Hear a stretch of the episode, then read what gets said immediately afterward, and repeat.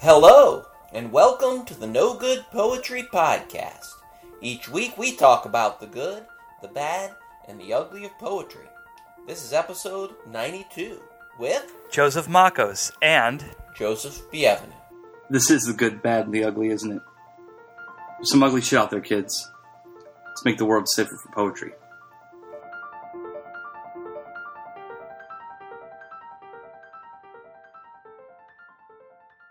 All right, guys, we had a really great interview this week with poet and musician Matt Hart.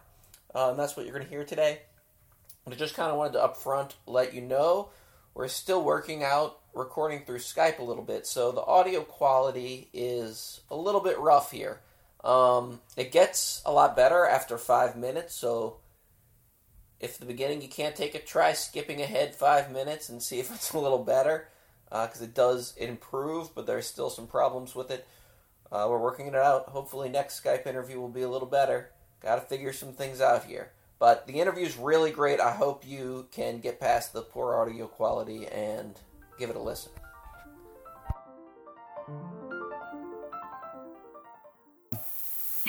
All right, so we are back we are back on for another episode. another episode here, and we and have we've got a guest again this week. yeah calling in from his basement lair in Cincinnati, Matt Hart. How's it going, Matt? Great, Good, great. yeah. Yeah, welcome on the show. Um, Thank you so much. yeah, this is this is another one for you for you listeners out there. This is another uh, another show where we're working on having people call in from around the country and around around the world. We've had some international guests and we've had some some national national guests too. So we're trying this new. And one day we'll figure it out where it sounds perfect. Maybe this will be the one. Yeah. so thanks for joining us. Yeah, of course. Glad to be here. So I don't. I I'm going to ask you to introduce yourself because I think I'll do a very bad job if I try to introduce you. But I rem- I think I first remember running into your name because of forklift. Yeah.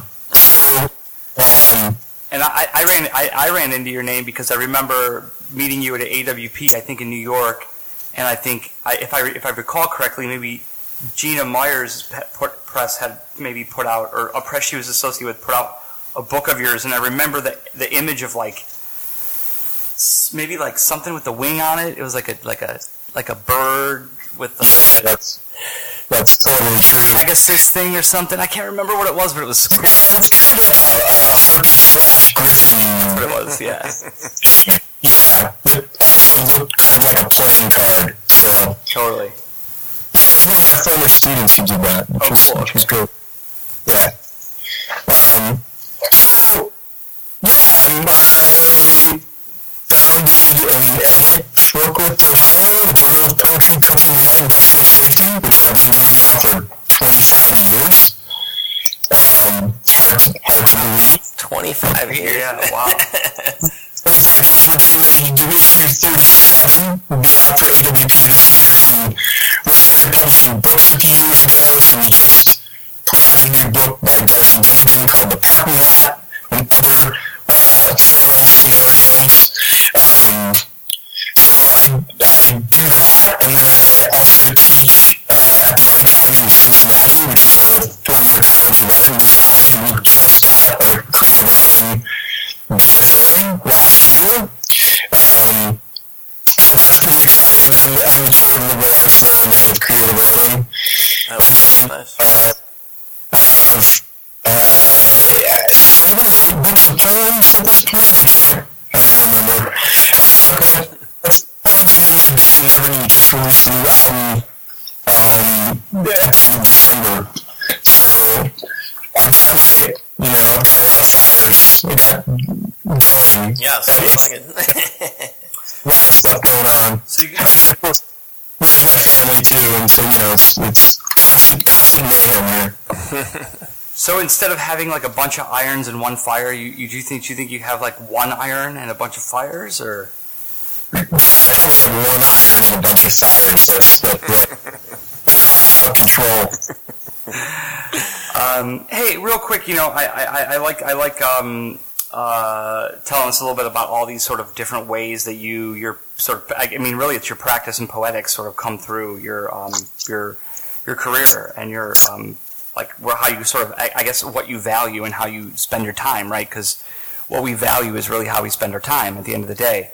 Um, I want to talk a little bit about something you said at the be- like uh, when you're sort of explaining or telling us about your the BFA is coming online at the academy.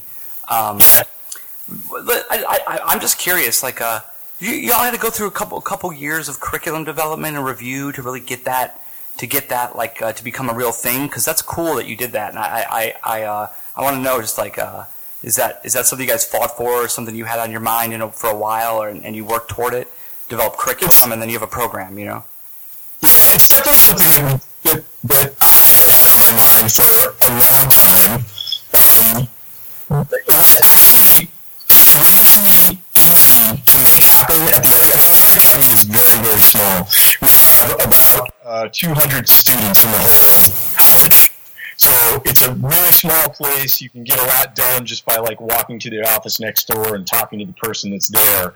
Um, and we had a really robust um, creative writing minor. So a lot of the students at the Art Academy were uh, involved in the minor, and lots of students are doing writing. They're using language as a sort of material artistic medium in a variety of different ways, and poetry has always been something, at least since I've been, been at the Art Academy, that students have gravitated toward and have been excited about. And I mean, one of the really great things about poetry at an art school is that a lot of times the art students come in and they're really great at drawing or they're great at painting or you know they're they're sculptors, um, but they're not so great at academic writing.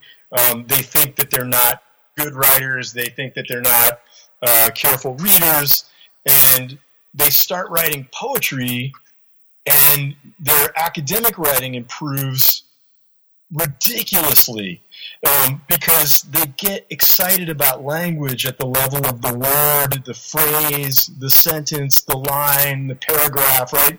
So they, they get like just really pumped up about language in these in these really small ways, and it blossoms into something a lot larger. And really, I mean, they just start paying attention more um, than they have language, and as a result, they become better writers. They become more careful readers.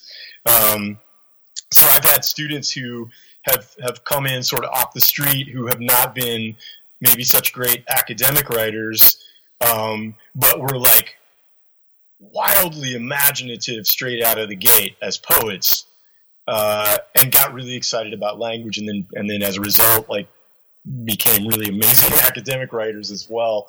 Um, so I really started fighting pretty hard for a creative writing major. Maybe um, two years ago, I had a dean that was like really excited about it and wanted it to happen. Um, and we thought that it was going to take years and years and years to make happen. Um, but the way that I sort of developed the program is that um, it is just another artistic, it's language as an artistic medium. So it's essentially we're offering a BFA in another medium, and our accreditors were like, "That's totally fine. You can. Um, we don't have to go through a lot of special, um, um, you know, review in order to like make this this BFA happen." So, I mean, there were some things we had to do. We had developed a lot of the curriculum as a part of the BFA already. So there were really the, the main things left to do had to do with the capstone experience. Um, and so we developed that pretty quickly, and then um, it got approved within about six months. It was, it was kind of amazing. So does that, because of that setup, does it change kind of the way that poetry is taught there, you think, than the way it is in other places? I don't. I mean, I don't know. I don't have that much experience with poetry at other places. I mean, my my undergraduate experience was in philosophy, and then I went to grad school for philosophy, and then I took ten years off and played in punk bands, and then I went to grad poetry, and sort of walked into the art academy like right after that, and I was an adjunct there for eleven years before they hired me. Um, so I don't have a lot of experience with other places and how they teach poetry, but there certainly at the Art Academy is an emphasis on um, the materiality of language, of the fact that um, writing is drawing and the other way around, um, that whenever we're reading, we're not only paying attention to what the words mean, but how the words mean, and that is partially a matter of how they how they look on the page, the font that they're in, whether or not they were written by hand or typed on a computer, typed on a typewriter. I mean, all of that makes a huge difference, and the art students are, uh, you know, sort of ready made and equipped to to think about language in that way. Um, and so a lot of the students, you know, start out really not thinking about meaning at all, but they're using language really sculpturally, really using it sonically uh, to build structures. Um, and some of them get really involved, what we would probably consider poetry more traditionally, but some of them um, just continue to use language in this really like, you know, blocky bric-a-brac structural kind of way. It's very cool. So y'all get into like some Vispo stuff too, or? Yeah, uh, a little bit, but uh, and actually, I've got a colleague who's like really, really into into that. Um, fortunately, because I don't know as much about it as I would like to. Um, so yeah, I mean that's happening. It's not happening because of me, but um, but yes. Well, it seems like a it seems like that's a good uh, good area if you're working with these visual artists, but yeah. Yeah, it's really cool. It's actually it's the only BFA in creative writing uh, that's run out of an art school that I'm aware of where the artists and the writers are not separate from each other. So if you come into the Art Academy as a creative writer, you have to take drawing. You're going to take core foundations. You're going to be in a class with, you know, the illustrators, the painters, the sculptors, the photographers. That's amazing. You yeah. assignments. Yeah, it's really it's really terrific. It's a lot of collaboration, a lot of cross pollination, and there's a lot of fluidity between media. Dude, I want to do it. it's it's really it's really exciting. I mean, I've had I've had sculptors in the last few years who've only been writing poems. Uh, you know, I have painters that like are just taking photographs or making movies. So there's there's and you know that's the way contemporary art is. I mean, artists it seems these days very rarely are like uh, pigeonholed into one sort of medium or another. I mean, everybody. I want to see a sculpted poem. I want to see like someone make letters out of clay. yeah, you know, this one young woman uh, took all the drafts of the poems that she had written in four years at the Art Academy and made a podium out of them. They were they, they were Awesome. It was five and a half feet high, and then she gave lectures on poetry in the gallery for her senior show. That's that's amazing. It was terrific. I, I had another student actually. I was teaching. I teach this class called Giant Books, where we read giant books, and some of them are giant in terms of you know they're they're lengthy. Some of them are sort of conceptually huge. Like for example, I think uh, you know Tender Buttons by Gertrude Stein is Yeah. a book, even though it's a sort of short book, right? Um, so, but I was teaching Moby Dick, and Definitely they had a giant book.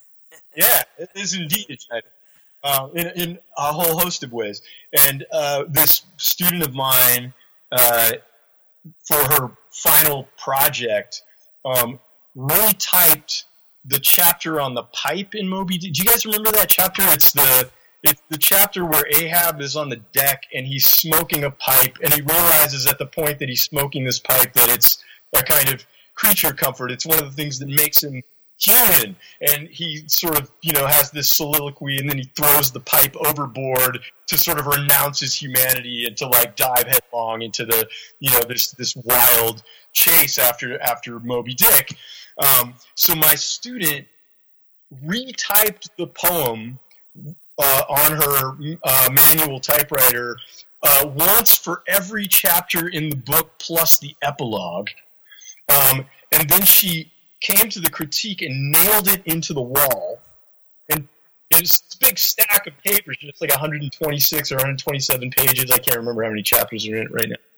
And then she turns around and she starts reciting the chapter to us as a performance, but she hadn't learned the um, the the chapter in her head. She learned it in her fingers by retyping it over and over again. So she's swaying back and forth in the air in the air, and we were in tears. I mean, it was like it was mind blowingly great. And so her struggle to remember the text through her fingers in the air, sort of mimicked in some ways. Ahab struggled to like, you know, figure out whether or not he was going to be like this, you know, whether or not he was going to be a human being or a maniacal crazy person.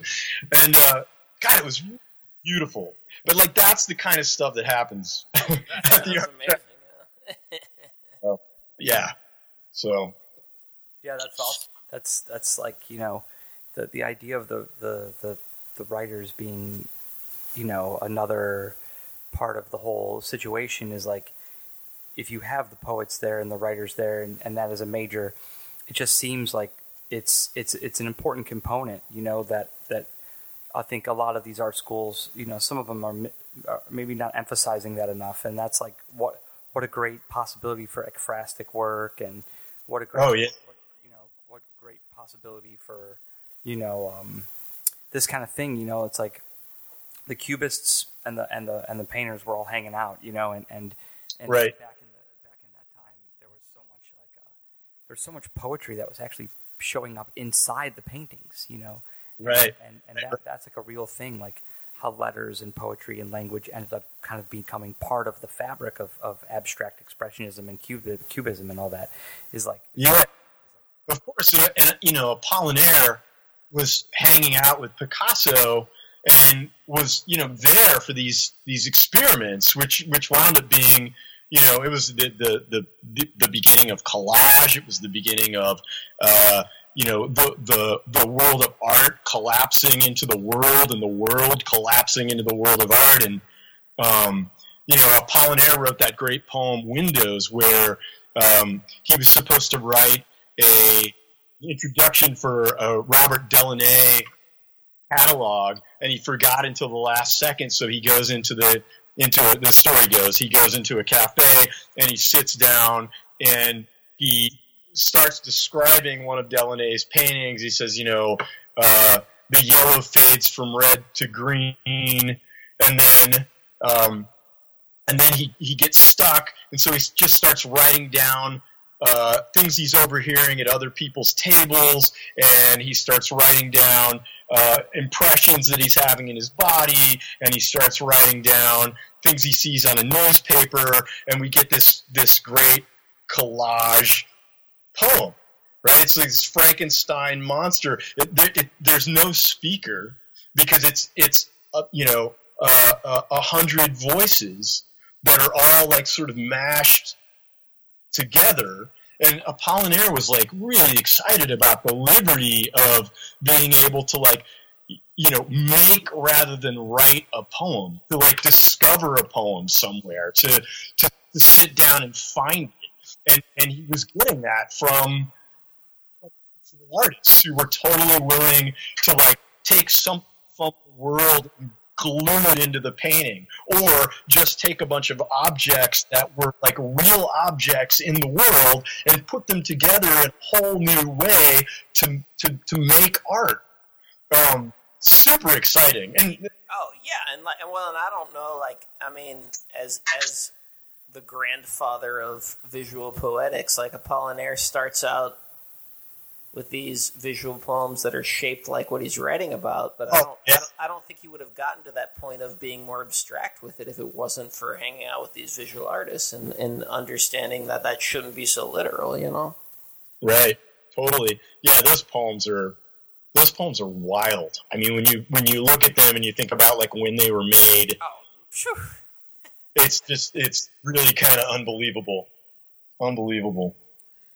Yeah, Apollinaire, he's somebody that I've, I've been spending a lot of time with over the last um, two or three years. I mean, he so to be to be honest, I wrote about Apollinaire in my um, my critical like sort of master's thesis. We had to do a uh, critical thesis and a, and a creative thesis. But so I wrote about Apollinaire, and I was really excited about Apollinaire. Um, but over the last three years, I started um, rereading Apollinaire, and I and I had this sort of inclination that I wanted to, to do some translations of Apollinaire, but I don't read French, um, and I didn't really know where to begin. So I got an old French dictionary, and I started like you know piecing poems together, doing these sort of translations, and then I started using Google Translate to help me because because there was just stuff I couldn't stuff I couldn't find in the dictionary, stuff I couldn't figure out. So I was using this this dictionary and Google Translate to get these like super rough, you know, English translations of the poems, many of which borrow from other versions, and then I just started obliterating them. I started doing antonymic translations of some of the lines, homophonic translations of some of the lines, catatonic translations of some of the lines. You know, they, they wound up being. Um, I, I'm I call them obliterations now because they're like um, Apollinaire is the source, but it's kind of like it's me, it's me up against him, um, up against those poems, um, and what the result is, you know, they're, they're new, they're new Matt Hart poems, um, because I had zero fidelity to the, to the text. And somehow I feel like I got, cl- I got a lot closer to Apollinaire, um, the further away I got from Apollinaire. Yeah, yeah, yeah. That sounds cool. Uh, yeah, no, no, that's that, that's like a nice thing, really. I think uh, that's like part of the difficulty with normal translation is the slavish fidelity to what's there can sometimes ruin the whole damn thing, right? You Yeah, or, or the, you, you lose the gist of it, you know. Totally, or or even just the even you know even if you're not being slavish about it, you st- you you have to make very often, especially with poetry, you got to make a choice. Well, I mean, one of the primary choices is: am I gonna am I going to try to stay true to the content, or am I going to try to stay true to the to the to the form? And you know, usually the content wins out, but but it's that it's that's an impossible situation to be in. I mean, people that actually translate poetry and do it well are like uh, absolutely amazing to me. I mean, it is unbelievable. Um, I don't. I But- just I always feel like trying to adhere to meter is a big mistake mhm. because it's just like number one. Well, you're you're you're limiting yourself so much, but but also like you're coming between languages, so even what meter means from one language to another is so different. Right. I don't know. You're you're really Yeah. hemming yourself in in a lot. Yeah. I mean, it, it's really it's funny too, though, what translations do uh, to the way that we sort of perceive uh, works of art. I mean, I always think about Rimbaud. You know, you think about like um, the Drunken Boat, and we think about the Drunken Boat, and we think about Rimbaud as being this like, you know, um, a, a- amazing precursor to the avant-garde, and that he was doing like all this really wild stuff, and he was doing really wild stuff. But you know, it's like you read the Drunken Boat. If you look at it in French, it rhymes. yeah, And- yeah. You you, you, you know- lose that in all the translations, basically. You know.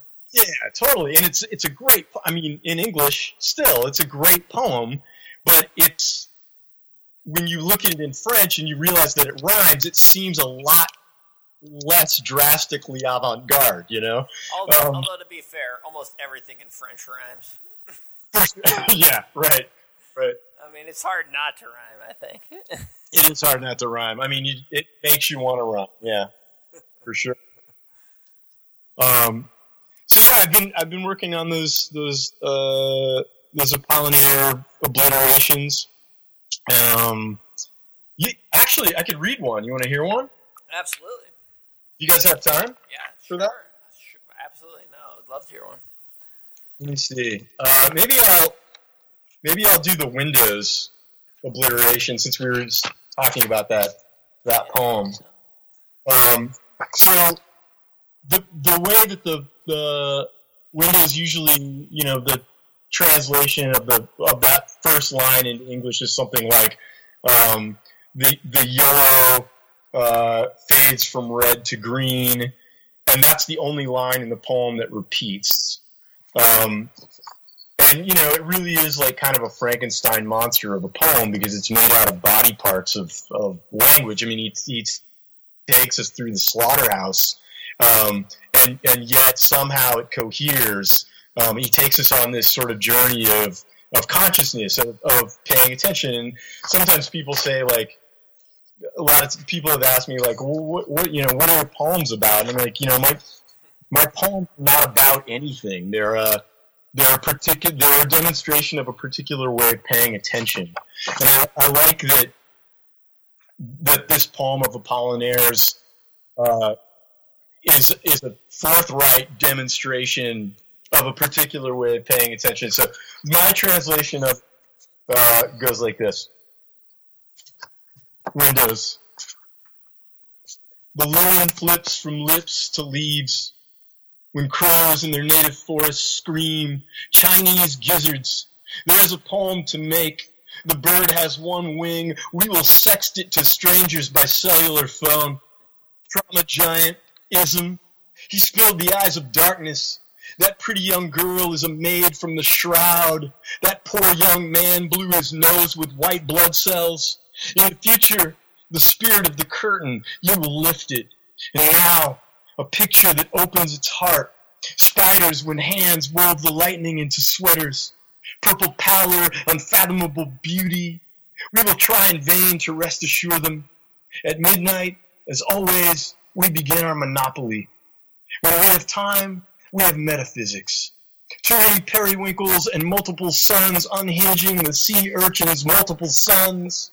An old pair of yellow shoes on the feet of the famous philosopher. Skyscrapers. The skyscrapers are streets. Black holes. Black holes are sheep. Sir John suckling everything. Hollow shafts that house stray wolves. The cheerleaders sing tunes. We hope to die. Marooned with cheerleaders on a walk through justice. In North Goose Island Wawa pedals. Pups becoming hunters. Shaved ice vendors. Sparkling anus. Oh, Canada. The white love train of sleet and baby night lights leaking winter. Paris, my darling, the lemon flips from lips to leaves. Denver, Victor, San Francisco, Austin, New York, and over the Rhine, the portraits of citrus shall never be extinguished. Orange trees, baseballs, broken juice glasses, neon ex machina of light. Oh, That's. I love that. so the, the repeated line becomes the lemon flips from lips to leaves. I like that. That's Right. good. right, right. Yeah, and I mean, you know, the the thing I like about, I mean, the thing I like about Apollinaire's poem and and and collage in general is the way that it sort of radiates rather than delineates meaning. The way it it, it, it accumulates into something, you know. Um, it's really that's really exciting to me because like um, I'm not a poet that has like ideas, you know. Like I would never sit down and say like uh, today I'm to write a poem about uh, walking through the fog and seeing a wolf, you know. Like it like it would never it would never freaking occur to me to do that. So like I I I have to find ways to dis- to, to discover something or to allow something to accumulate long enough that I can see something in it. And um, Yeah, and it's Yeah. definitely like uh, encouraging to be like, here's someone in the early 1900s right, who already had that same aesthetic. right, You know, Right. here we go. totally, totally. And it was like, it, you know, it's as easy as like paying attention. And I mean, I, you know, I think like I always think about that that Frank O'Hara quote uh, where he was talking about the sculptor David Smith, but he said, um, "Don't be bored, don't be lazy, don't be trivial, and don't be proud. The slightest loss of attention leads to death. Right?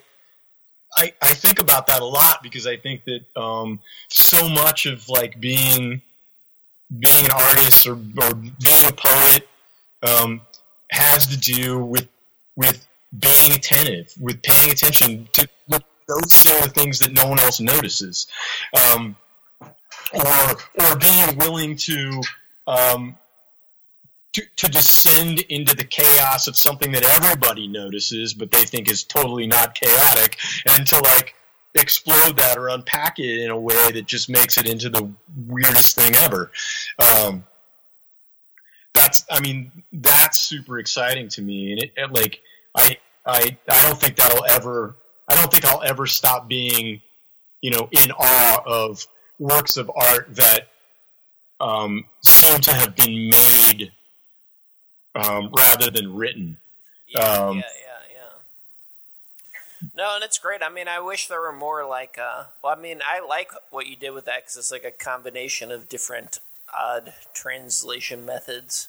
But like you know, I think of like Zukofsky or, or people who did these homophonic translations, and I wish there was more of that stuff out there. To be honest, you know. Yeah, I mean, it can. I mean, it can be. You know, um, Yeah, it's difficult to not overdo it. You know. but um, not that I'm not going to try, but um, but it, but it, uh, you know, I I love when there's a. I I do love when there's a sort of conceptual um, aspect to poems, and at the same time, I I also want uh, to be searching for something that is um, wildly expressively human. Like I, I, I don't I don't want to make poems like a robot, Yeah, but at the, at the same time, like Well, maybe in some ways. Yeah, But yeah, you need both. You need both. Yeah, no, you know, I know what you're saying. absolutely, right? I, I want there to be an aspect of that, and at the same time, I, I, I want to diverge from that when that needs to happen. Uh, yeah. Uh, so I did a whole bunch of those, including I, I translated or obliterated Apollinaire's sort of long poem "Zone," um, and my, my verse my verse is called "End Zone." Um, uh, it has nothing to do with football, I promise, but um, it sort of has to do with these end times. And then um, I don't know. I think I've done maybe thirty of them at this point. Wow. Are those out there somewhere in a published form for people to get, or? Uh, actually, no, they're not. Um, th- there's there's a tiny little press in Louisville called Alatesta, and they published uh, in Zone, the obliteration of Zone, um, in a limited edition of like 200 copies. Um, and I think those are gone. Although I have a few, so if, if anybody wants one, they can they can email me at forkliftmat at gmail.com and I'll just send you one. Um, the Alatest is really cool. They do these limited editions of these little chapbooks, and the deal is that they do they do two or three hundred copies of the of whatever it is they do, and they they uh, keep like 50 copies for themselves, and then they give 150 copies to the author. And the deal is you're not allowed to sell them, so you it, you can only give them away, which is cool. Yeah. oh, I love it. It's that's been so fun to just have those and to like you know hand them out to people. So just put PDFs in, into the world after those are done too. Yeah, well, I'm, I'm hope I have a whole manuscript now that's called the Obliterations, and it's got the Apollinaire stuff. I also obliterated some Lorca. I obliterated um, uh, some Gerard Manley Hopkins, actually. Uh, uh, I obliterated, and then I obliterated some of my own poems uh, and poems of my friends. And so I have that manuscript, and I don't know what I'm going to do with it, but we'll, we'll, we'll see. Maybe maybe something will come of it someday. Cool. Yeah, That's awesome. I mean, we're we we have almost spent half of our time just talking about that, which is all right. but I know you had some other things you wanted to talk about. Um, what about this like intersection of music and particularly punk with poetry? Yeah, I mean, so that's been a huge. Um, punk rock has been a huge, important part of my life forever. I mean, I started playing in bands when I was 15. Um, and it, it, you know, the thing that I loved about punk from the start was that it was this, this, uh, music that sounded like it might fall apart at any second. Um, and you know, I, I played in bands that really tried to create music that felt that way, that had this sort of herky jerky, sloppy, um, you know, deafeningly, deafening, deafeningly loud uh, racket to it um, that was like literally dangerous. Uh, I know because my ears ring all the time now. Um, um, and when I started writing poems, I mean, the, the, poem that like really got me into poetry, and I've said this other places, so this this is probably boring old news, but I mean, the poem that really got me into poetry was Etheridge Knight's poem "Feeling Fucked Up," which is um, this just amazing um, litany of FUs to everything from like alligators and birds and to, to to Nixon and and Nkrumah and Jesus and um, but it's also it's a prayer. And like the, the when I heard it read the first time I just remember like hearing all these like you know hearing this litany of FUs and thinking like that's a poem? Like man if that's a poem I want to like write poetry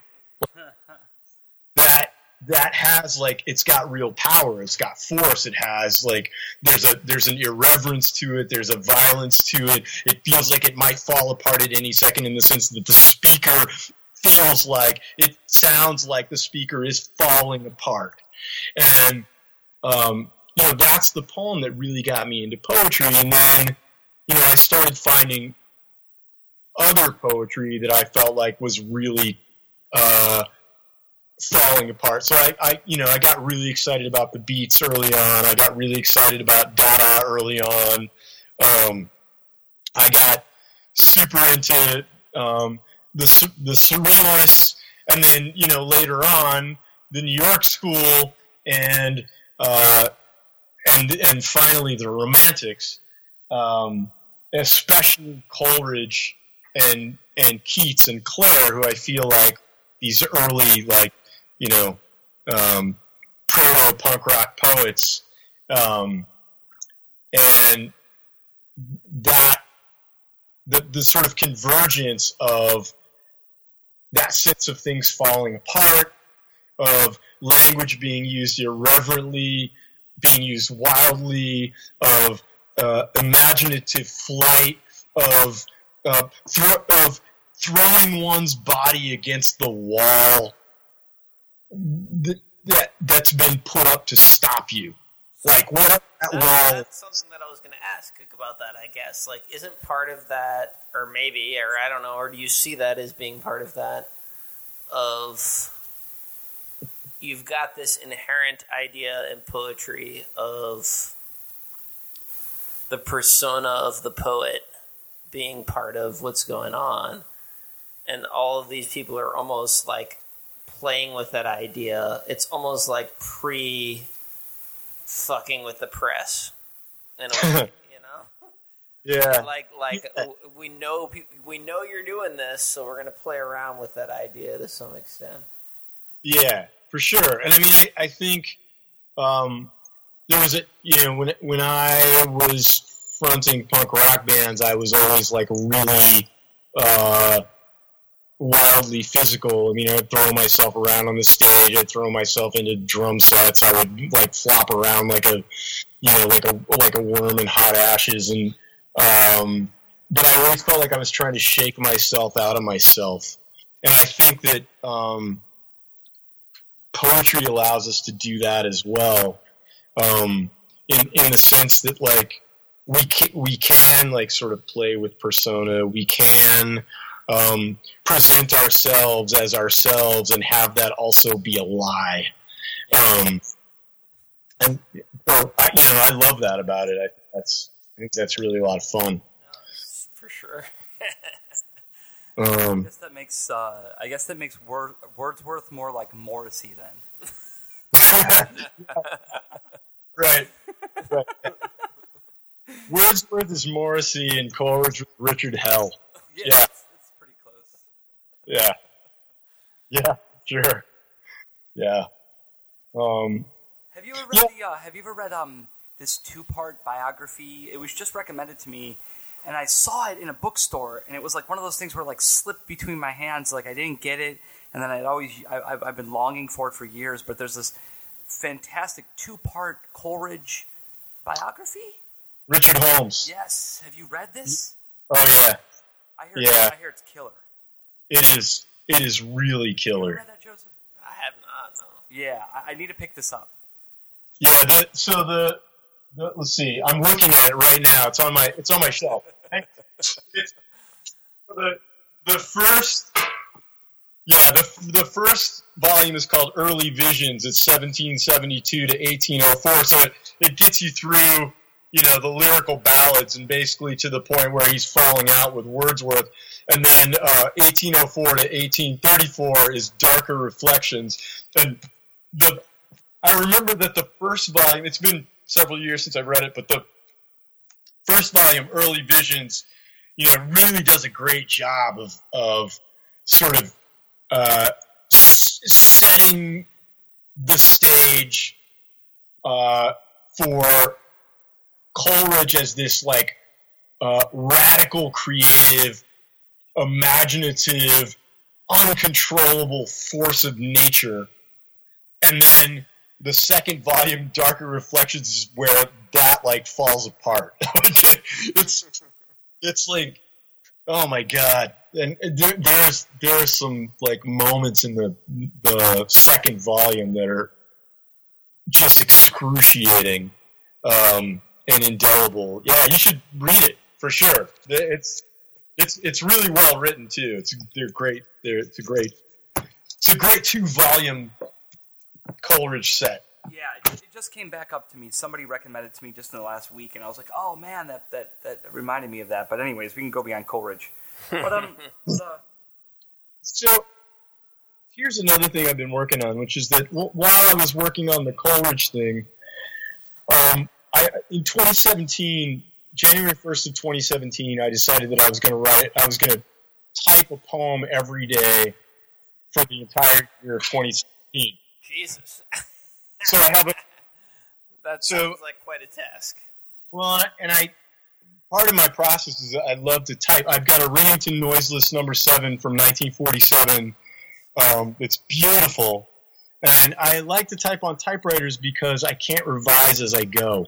So it's like, you know, it's like you once you once you click it, it's there, and you can X it out, but you still have to contend with the fact that you X'd it out, right? So kind of see it underneath, maybe. so see it. so so I decided I was gonna I was gonna type a poem every single day of 2017, and that uh, and that the poems had to be at least 14 lines, and they had to have a beginning and a middle and an end. So I couldn't just write 20 lines and stop. And, and the reason that I that I wanted to do this crazy thing was because I had a couple of books that came out in the fall of 2016, and I went on a tour and I, I did 44 readings in three months. And you know when you when you uh, are lucky enough to like have books come out and to g- get to go and read from them, um, you you get to a point, or at least I do, where um, where you start to understand like what poems kind of work in front of an audience, right? And and so it's like you have a really good experience reading poem X and Y in front of an audience tonight. So tomorrow night you could read something entirely different, but you don't know how that's going to go.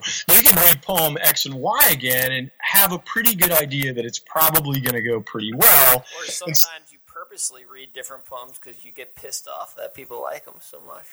That's right. So what happened was you know, by the end of this, by the end of that tour, I was like, I am never going to read from these books again. And also, I'm never going to, uh, I, I don't ever really want to read the same thing twice. And I want, I want to be entirely surprised, uh, or as, as surprised as the audience whenever I give a reading. So I wrote a poem every day for 2017, and some some days I wrote more than one poem, and I loved it so much that I continued it into 2018. So I wrote a poem every single day for two years. So now I have well over 700 poems. Um, and I started giving these readings recently, and I'm hoping you guys will participate in this in this weirdness with me here. Uh, I started giving these readings where I just bring the whole stack of like the poems from one year, Yeah, yeah. and then I just have people call out dates. Um, and I and I read whatever I wrote on that day.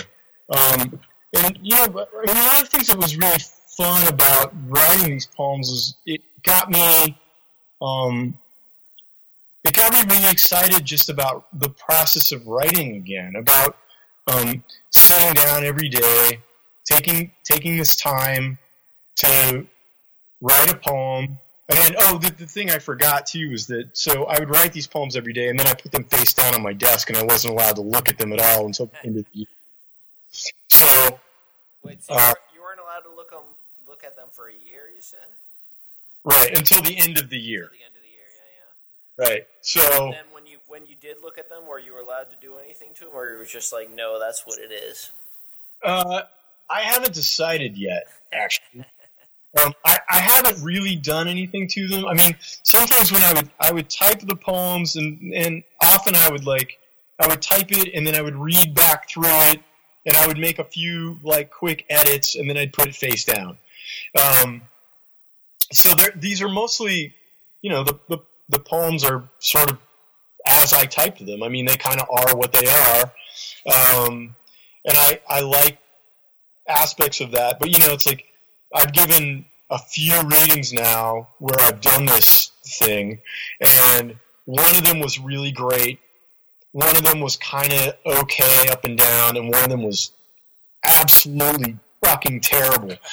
Um, you know, because I mean, you're most most days, I'm not, I'm not, I wasn't that good. Um, you just can't be. Um, But maybe that's all right. I don't know. Yeah, that's weird. It's, yeah, I mean, Maybe you gotta Perfect some of it some of it's concept, exhaust, you know, some of it's just gas, you know, and you gotta let the gas out, you gotta let the exhaust out, you know. Totally. And some sometimes I think I probably wrote, you know, um, I'd write for five days, and then on the sixth day, I'd, I'd write the, the poem that I was trying to write for the previous five days. Um, but that's you know that's that's par for the course, right? I mean, you write that many poems. I mean, I always tell my students, I'm like, uh, you know, write write 20 poems in a weekend. I guarantee some of them are going to be amazing yeah. like you like a lot of them are going to be garbage and some of them will be things you could probably work on but one or two of them are probably going to be great um, so like i'm somebody who really believes in the idea that quantity leads to quality eventually um, Throw some shit at the wall. You know. yeah yeah and see what Yeah. see what so anyway uh, what i was So you need a date. You need a date. yeah i was thinking maybe you guys would give me a date Magos, what's a good date? Well, I share a birthday with Coleridge, so I always want I always want to hear October twenty first. October 21st. Okay, I'm, I'm going to use the uh, I'm going to use the 2018 stack. Cool. Uh, so October 21st. Let's see what we've got. Um, it's going to take me just a sec here to Yeah, yeah. way. October 21st. All right. What do we have? Okay. Uh, it's a poem called "The Pipes."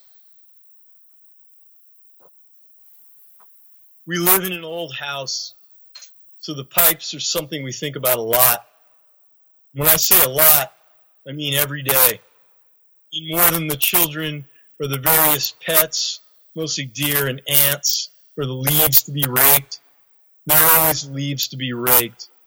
Very often, when I'm thinking about the pipes, or when my wife is thinking about the pipes, I sing a little to calm myself or to calm her or both of us. Usually, it's both of us. The pipes make so many strange sounds. Now is probably not the time to get into it, but you can imagine the gurgling stomachs of the fallen angel hordes. It's exactly the way dinosaurs used to sound when they were on the earth. Sometimes we'll be in bed and the pipes will start up, and then start up our entanglements. It's weird like that. I mean, the big gooey balls of conditioner, which is fat, and the Hubbard squash scraps, and the bacon. God knows what, because God, I'm told, knows everything and is everything. Artichoke hearts, the blinking of stars, me and my wife, the sounds we make, the sounds in the pipes. So God isn't love, he's a gurgling moan. Something being flushed through a pipe too small, or a T-Rex taking out a Triceratops for kicks. Today, the pipes made a sound like a rodeo horse, and since it was one I'd never heard before, I made a recording to play for Kevin, our plumber.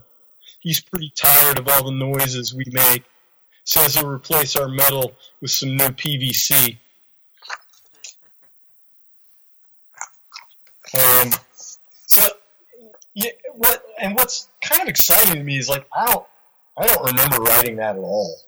Like I don't remember anything. And a lot of times I would write these in the morning. It was um, Melanie gets up. Melanie, my wife, gets up at, at like five, and I was trying to get up at like five thirty so that I could have you know uh, some good amount of time before I actually had to get my day starting so, started. So you know, I'd come down at five thirty and I would listen to records and I would read a little bit, um, and I would just try to try to pay attention. I mean, I never had an idea, um, and I would just try to follow that idea wherever it went, and um, and that would be the end. Like once I got to where I felt like uh, I did, sort of discovered something that I didn't know, I would try to end the poem as quickly as possible. I like that. Well, it's a good way to do it, I think. You know, that had some evocative stuff in it. The pipe stuff speaks to me right now. you, are you having some pipe problems? I'm not really having pipe problems. I think. Um, well, I keep hearing hearing the pipes at night, and it's bothering me, and it wakes me up. Yeah. But Yeah. I think it might be, you know, because here we're, we're our houses are raised off the ground, Oh, okay. and I think it's uh, possums running into the pipes. Oh wow. Wow. Um, That that can make a ruckus. It, yeah, and but I'm not sure. But I but last year we had this possum issue, Okay. and I trapped a possum because it kept coming in. It kept coming into the house Wow. because it was wanting to eat the cat food. You know, Yeah, you probably don't want possums in the house. no, not so good. Yeah. and, and We had, squirrels in the chimney years ago, and they were making all kinds of all kinds of racket. so I don't know um, what this pipe noise is, but now I'm just worried that it's possums running into the pipes under the house. The fallen angel hordes. You know. But it's yeah, well yeah, but then it's kind of cool, right? You never know what it is, and it's a mundane thing, right? Yeah. way. Which is Right. What I like, and you're like, oh yeah, should you change them out for PVC? I don't know. Like, probably be better for your health anyway. But uh, Yeah. you know, that's nice. That's a nice, and you just stumbled upon this evocative image of that. So, uh, do do we have time for another one? Yeah, absolutely. You guys want to give me another date?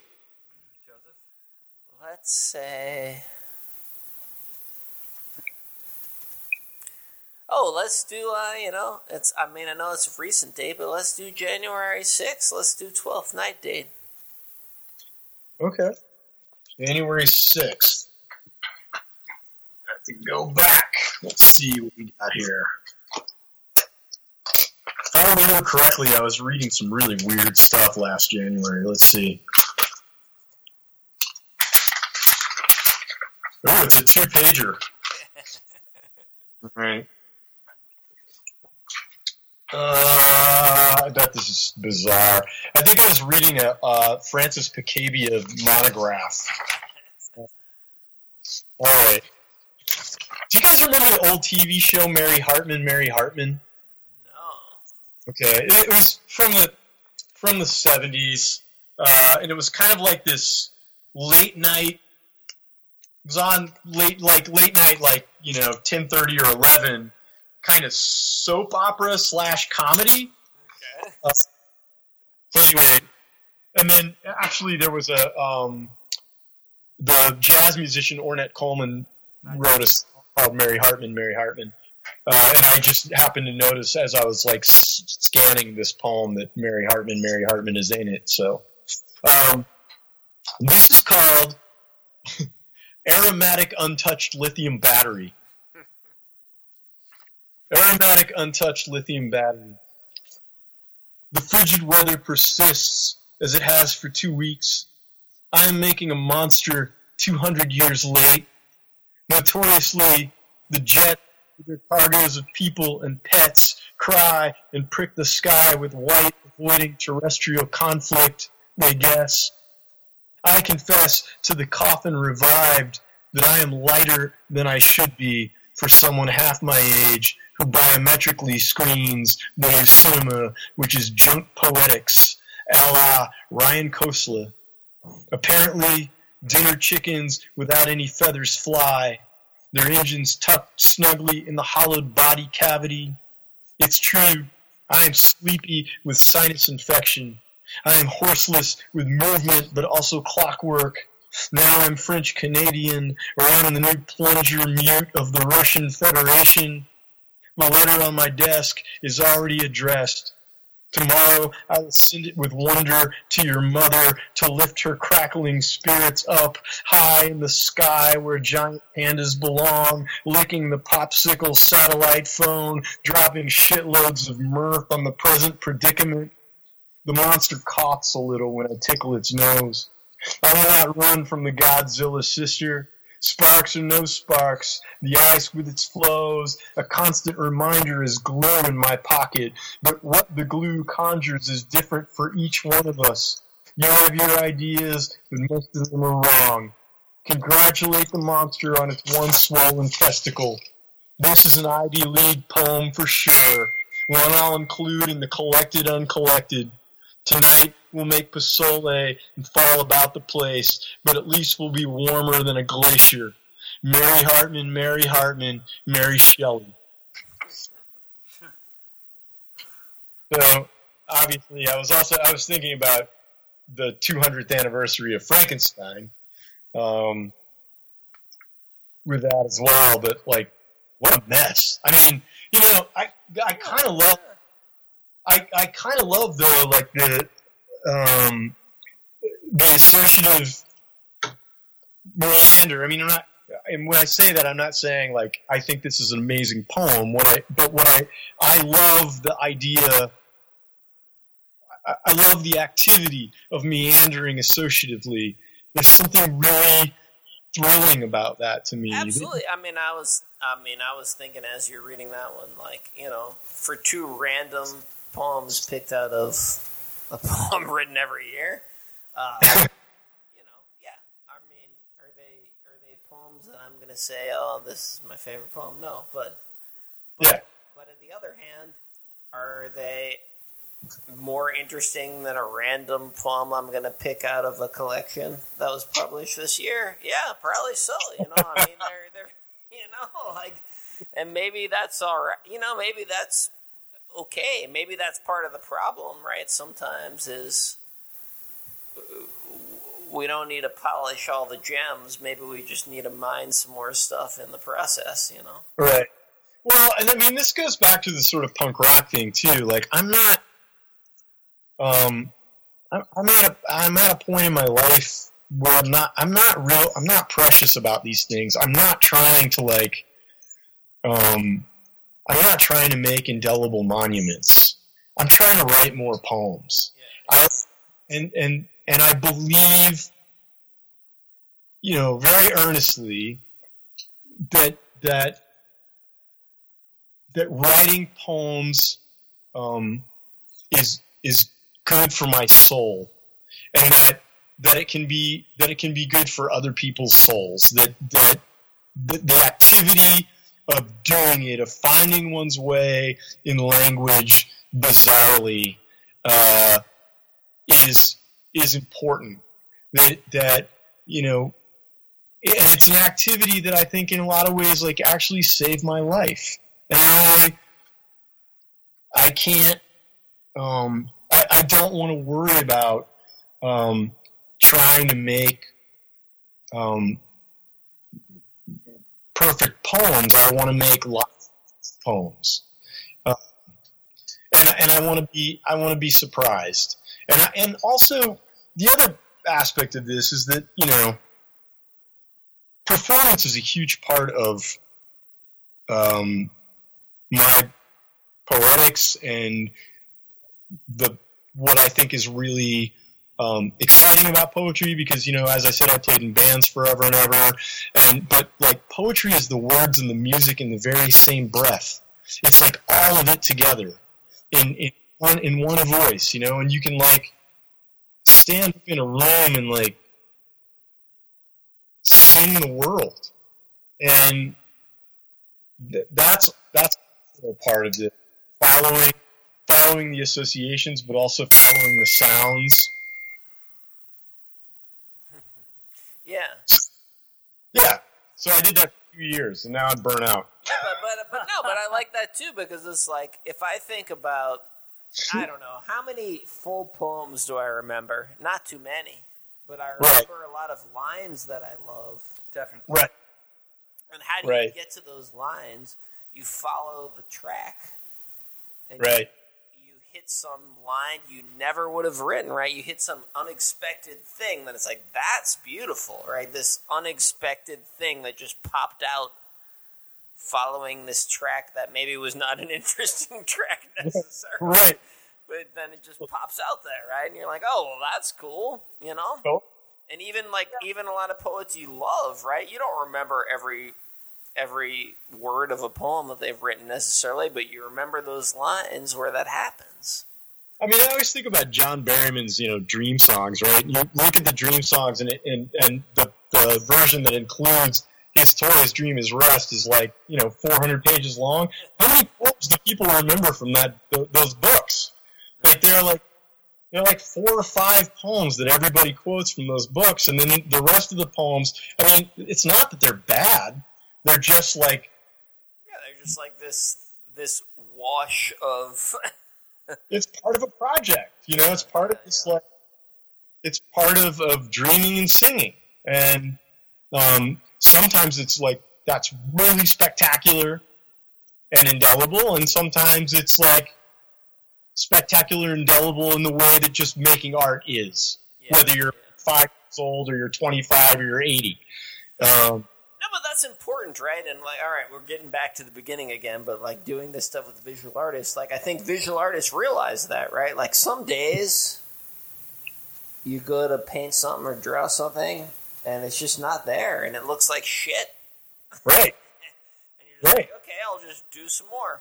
You do it anyway. You know, and then eventually uh, I'll be in the right state or the things will converge in the correct way or, and, and it'll be beautiful. yeah, or as a writer, as a visual artist who's a writer, like this sort of this what what, what seems to be a pretty serious cross pollination between different types of artists at your art school. You know, maybe maybe there's like a side job. You know, like, like we all got our side gigs. You know, there's like a side practice, and maybe for like a sculptor, his, the, her side her side practice was poetry, and maybe for a poet, uh, their side track is uh, movies, and and that's yeah. and that's where the magic really happens. Is like in those weird spaces between you know between. Well, that helps. Yeah, that know. helps if you're doing multiple things. I think that helps. But I think there's that's something that's lost in writing sometimes. Is like we don't necessarily. I mean, we. I mean, we probably do. But I mean, sometimes when people are teaching writing, they they they don't they don't communicate that part where like yeah some days you're it's just gonna be shit man right. like, uh, right. there's nothing you can do it's just gonna be right. shit and that's okay you know It's like, totally okay. Because I mean, you know, the thing I always tell my students, right, is that like uh, one thing is certain: like if you're not writing, you're not going to get any writing done. If you sit around and like wait for inspiration to strike you in the face, you might be waiting for a really long time. I would be waiting for the rest of my freaking life. If I didn't do this stuff, I'd never write another poem again. Period. Like that. That's that's the way it works for me. I have to sit down and start writing. And so the way that I do that is I describe, you know, the sounds I'm hearing in the pipes, or I look at something that's on my desk, or you know, I'm reading Frankenstein in the morning, and I and I start a poem saying like, "Today I'm going to make a monster," or like whatever. That's the only way I can write poems, and not all of them are going to be good, but it doesn't matter. I'm not like yeah, yeah, yeah. I'm not. I'm not trying to be good. I'm trying to write poems. Um, so Yeah, Yeah. and then at the end of the day, right? Like, oh yeah, I mean, some of, and then some of the stuff is terrible, and then some stuff is better than you could have ever imagined. But you wouldn't have written that shit if you were worried about it, right? Like you would have uh, been right, You would have had your anus clenched too tight to ever fucking right, try to do it. You know? totally. Yeah, and I mean, you know, the other thing is like, I think writers spend a lot of time trying to like figure out like which of their which of their works are really good and which ones are not so great. And I mean, in my experience, like the poems that I think are like not really very great are the ones that wind up, you know, other people tend to really, really love. And the poems that I really love, everybody else is like, eh, whatever. Ah, well, Yeah. that's interesting, but that's a complicated thing, right? Uh, Yeah, I mean, it. You know, I I think it's really I think it's really hard to like be objective enough to figure out um to figure out what's what. And so like because I can't because I can't figure it out, I'm just gonna write like hundred poems. no, Yeah. absolutely. You know, I don't know. Yeah, why not? then people can just What else do I have to do? people can pick the ones they like. Yeah. just publish some huge. Uh, you know, you're gonna have ten years of like three thousand poems. just publish some giant volume of.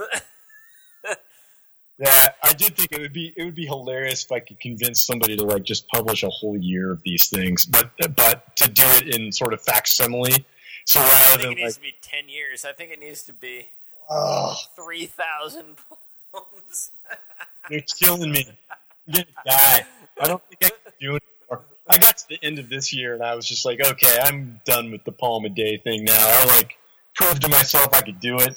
All right, And- we can make it five, but you know if you did that, if you had like five years of po- of poems written every day, even if they were terrible, someone would just be like, "This is an amazing concept. Publish this shit right now." Uh, yeah. But it would actually So- probably be great. You Five know? years. Now he's torturing us. Yeah. No, I, but no, but I but I think philosophically that's a good idea, and uh, no, I mean that's and you're right. I mean I think that's one of the things that can be an impediment.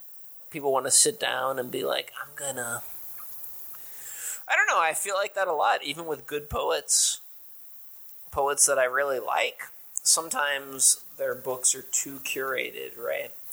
Yeah. it feels like "Ah, I probably would have liked this better if you let it be a little shaggier. A little you know? curated.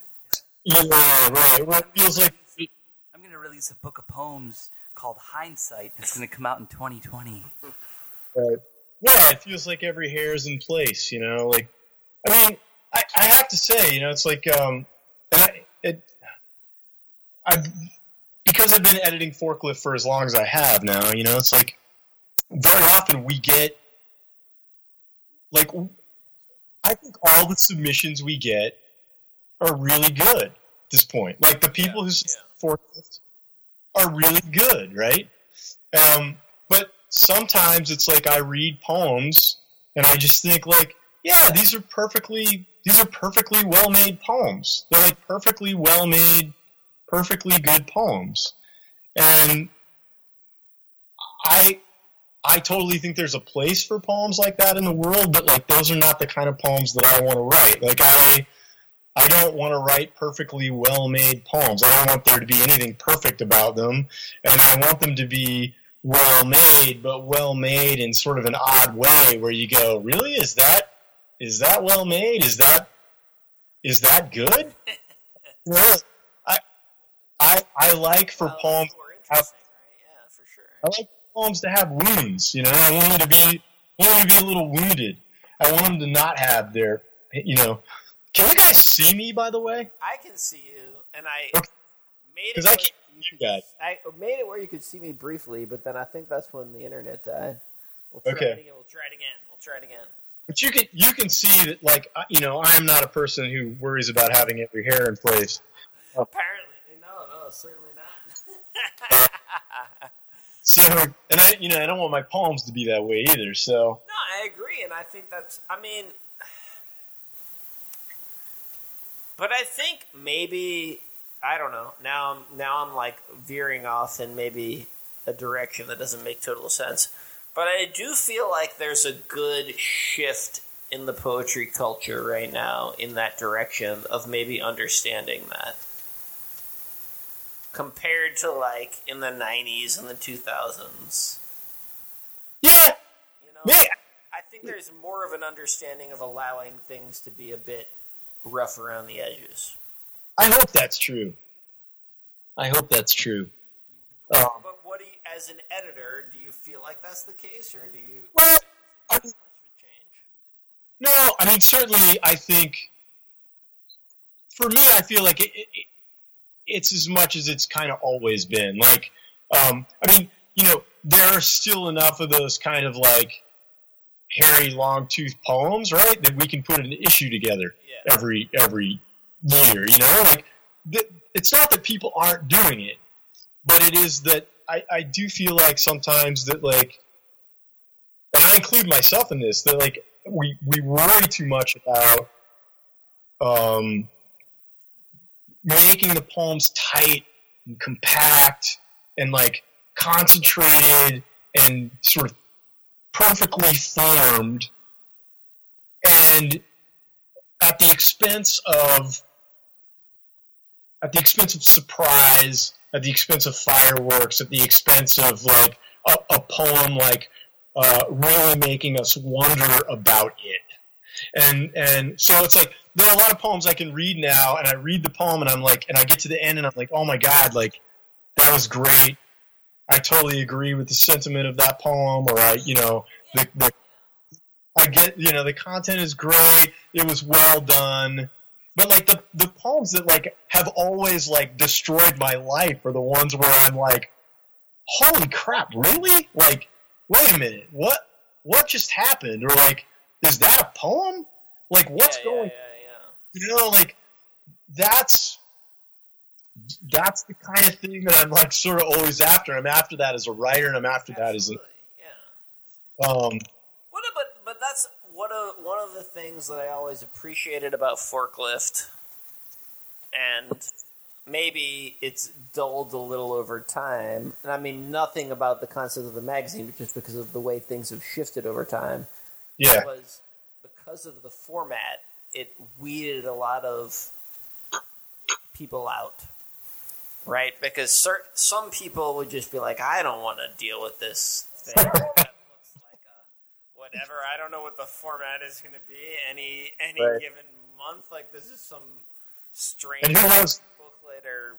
Yeah, and who knows what kind of illustration they're going to pair my poem with, and you know, are they going to obliterate my line breaks? And you know, am I even going to be able to open the, the the journal and read it, or is it going to be something I've got to lock with you know an ice pick?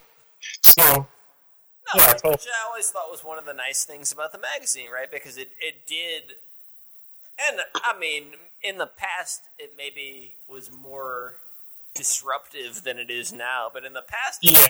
disruptive, right? Like, it was like, okay, you had mostly these literary magazines that were almost all in the same format, really, when it came down to it. To have something where you're like, well, I don't know what the format's going to be. Yeah. Yeah, I don't. I actually don't know what the future of forklift is right now. I mean, we're we're really thinking about. You know, I said we're getting ready to do issue 37. We've been doing it for 25 years. Um, and I'm not sure. I'm not sure that we're going to keep going. You know, like I'm, uh, and I've said this before, so like whatever. I, I'm not sure how sort of relevant it is. I'm not sure whether I want to keep doing it. I'm not sure whether there's like really a, you know, I don't think it's as disruptive as it used to be. Is there a way we can take a hiatus and reinvent the wheel and make it super disruptive again? Like, we're asking all those questions right now. Um, and it's so it's something we're going to have to like contend with in the next few months um, and make some decisions about uh, because I don't want to sort of continue in the way that we've been going. I mean, not that we. I, I think it's been really great, but I also feel like we're. I'm kind of. Uh, yeah, I'm just at the end of like. And just naturally, I don't mean in a bad Yeah. way, but it's just like yeah, just sort of end. I'm at the end of like what I feel like I can do with the format that we have created for ourselves and the parameters we've given ourselves. So, like, can we give ourselves new parameters? Can we come up with a new format? You know, um, you know, can can we can we turn the journal into a podcast where poets only talk about cooking and light industrial safety? I don't know, but but uh, I'm I'm definitely interested in exploring new possibilities for for going forward. I mean, if we're going to continue to do it, I want it to be it's always been. No, So- I'm glad to hear that because I mean I think that was always the thing that I found really.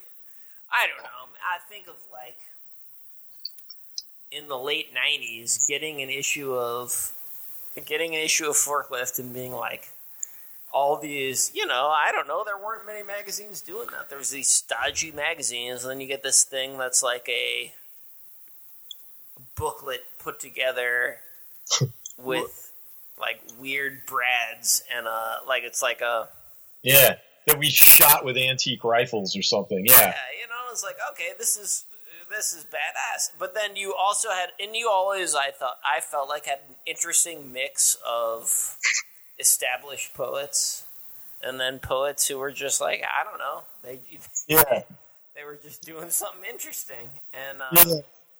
Right. and that was always something that uh, but uh, but but yeah i think you're right i mean i think things have shifted that's not Yeah. as disruptive as it was back then you know it's like uh, For sure. so i'm glad to hear that you're y'all are thinking about that and thinking about how to do it but uh, not that we have any answers for you Yeah. Well, you know, if you come up with any, let me know. I'm I'm all ears. Uh, yeah, so we'll see. I mean, you know, it may it may just have sort of reached its natural conclusion, and if that's the case, then great. You know, we had 25 years, and that was amazing, and long time yeah yeah, for a long time. And you know, if if we feel like there's something we can do to um, reinvent its, you know, the forklift wheel and extend its life, then we'll do that. Um, I think we're going to continue to do books for a little while. I mean, we've got a couple of pipeline, um, and, and certainly, like, we'll try to find a way to keep the books in print that are that are in print now. Like, but um, but yeah, I'm not sure what the I'm not sure what the fate of the journal is. We'll see. I think it's hard in general, right? Like print journals are a difficult thing at this point. I mean, electronic journals are also a difficult thing. Yeah, right. Finding an, an audience for any kind of poetry journal is very hard right now. Yeah, yeah. I mean, I don't know. Do you read a lot of journals? I don't, to be honest, and Yeah, I don't either. you know, like uh, I used to, but I don't anymore. You know, and I don't Right. know. Um, you know, and and there was that weird like moment where we thought the internet was going to save poetry journals, and then that died out. You know, Right, Um, right. And there's not really been something to take that place necessarily. And part of it is distribution, and I don't know what that is. Uh, because electronic distribution for journals doesn't really work either. Right. Right. I don't know. So I, I'm not. I don't know what the answer is, but you know, we're we are thinking about it. I mean, I, I definitely don't want to be like you know the the long dead dinosaur in the room, you know, and everybody's like, God, why won't those guys go away? Like, I we we are actively thinking about how to reinvent what we're doing, and we'll see what happens. I mean, I don't like know. skywriting or something. Yeah, Well, pretty soon they're going to be bringing back dinosaurs, so being dinosaur in the room again is going to be hip. Yeah, yeah. Well, hopefully, we'll see. Yeah. Yeah, get in maybe- touch maybe with missed- yeah. Now get in touch with NASA. Well, I They'll was like going say, like, maybe maybe at in the space. yeah. Well, dude, Christian already did that, but um, uh, uh, but you you can you can like I don't know maybe maybe at the height of forklifts distribution, you missed out by selling your uh, journal off to an actual forklift company. Yeah. Well, yeah, and you know, I get, I just actually today I just got um, two emails from uh, forklift companies in China wanting to buy forklifts from us. Maybe that's the solution. Maybe that's the solution to Be your like, problem. we will sell you forklifts, but this is Yeah. the catch. You Yeah, gotta yeah. print poetry on them. right, right. Maybe you could do that, or maybe you know, we'll just firing poetry into space or something. I, I Man, you could broker a contract with forklifts to China that you don't know the value of that international trade contract. true, true. I'll talk to Eric about that. You guys have given me a great idea. Well, uh, Thanks Matt, for- it's been so yeah, thanks for being on the you show, man. It's been fun. Uh, do, do you have anything you want to plug? Or Hey, promote anything coming up that you want to. This, this will come out in the next couple weeks. So anything coming up this spring? Uh, uh, no, I have a book coming out from YesYes this summer, um, which yeah, that'll be cool. But uh, yeah, no, just my you know my band Never Knew. We have a new album out called Murmur Roar, like M M U R M U R uh, uh, O A R Murmur Roar. Um, we'll put we'll put a link. Link to that. Yeah, just send us notes a link. We'll put it up. yeah, that's at all the like you know all the usual places you can you can get it. But um, yeah, no, I'm I'm just uh, I'm you know I'm just continuing and, and I'm I'm excited. This has been such a pleasure. It's been really fun to talk to you guys. Yeah, thank you. No, it's been great. Um, All right. Well, Yeah. you know, uh, I think you should put those Apollinaires out, though, man. That'd be a nice. Yeah, That'd be and- a nice little book or and- a little chapbook, maybe. And maybe not next. yeah, And maybe not next year, man. But um, I don't know if you can get away from Cincinnati. But we would love to have you down at some point for the poetry fest here because we're it's growing by leaps and bounds, and we're expecting you know 400 people next year. It's going to be a good time. I would be honored. I mean, anytime. Totally glad to do it. Have you been down here? You've been to New Orleans? New Orleans? I've been to New Orleans, but it's been I'm trying to think when I was in New Orleans last time. It's been several years. I was there when um when Zach Savage and Andy Stallings were, or Andy Stallings was still around. Um, he was teaching at Tulane. Okay. Um, and I was there for like a PXP conference that they did where they had um, they had this conference, but it was it was several years ago. Yeah, so I haven't been to New Orleans in a long time. Cool. I love it though. I, I would be glad to come down anytime. No, yeah, the, the the festival's getting bigger. You should. Uh, that'd be good. We'll remind you next year. Yeah. Yeah, please be I'm grateful. All right. Well, thank Awesome, you so man. much, and have a good night. And uh, Yeah. This, All right. this has been another episode another of episode of No, Good, Poetry. All right. Thank you guys. Bye. Just blow on every corner.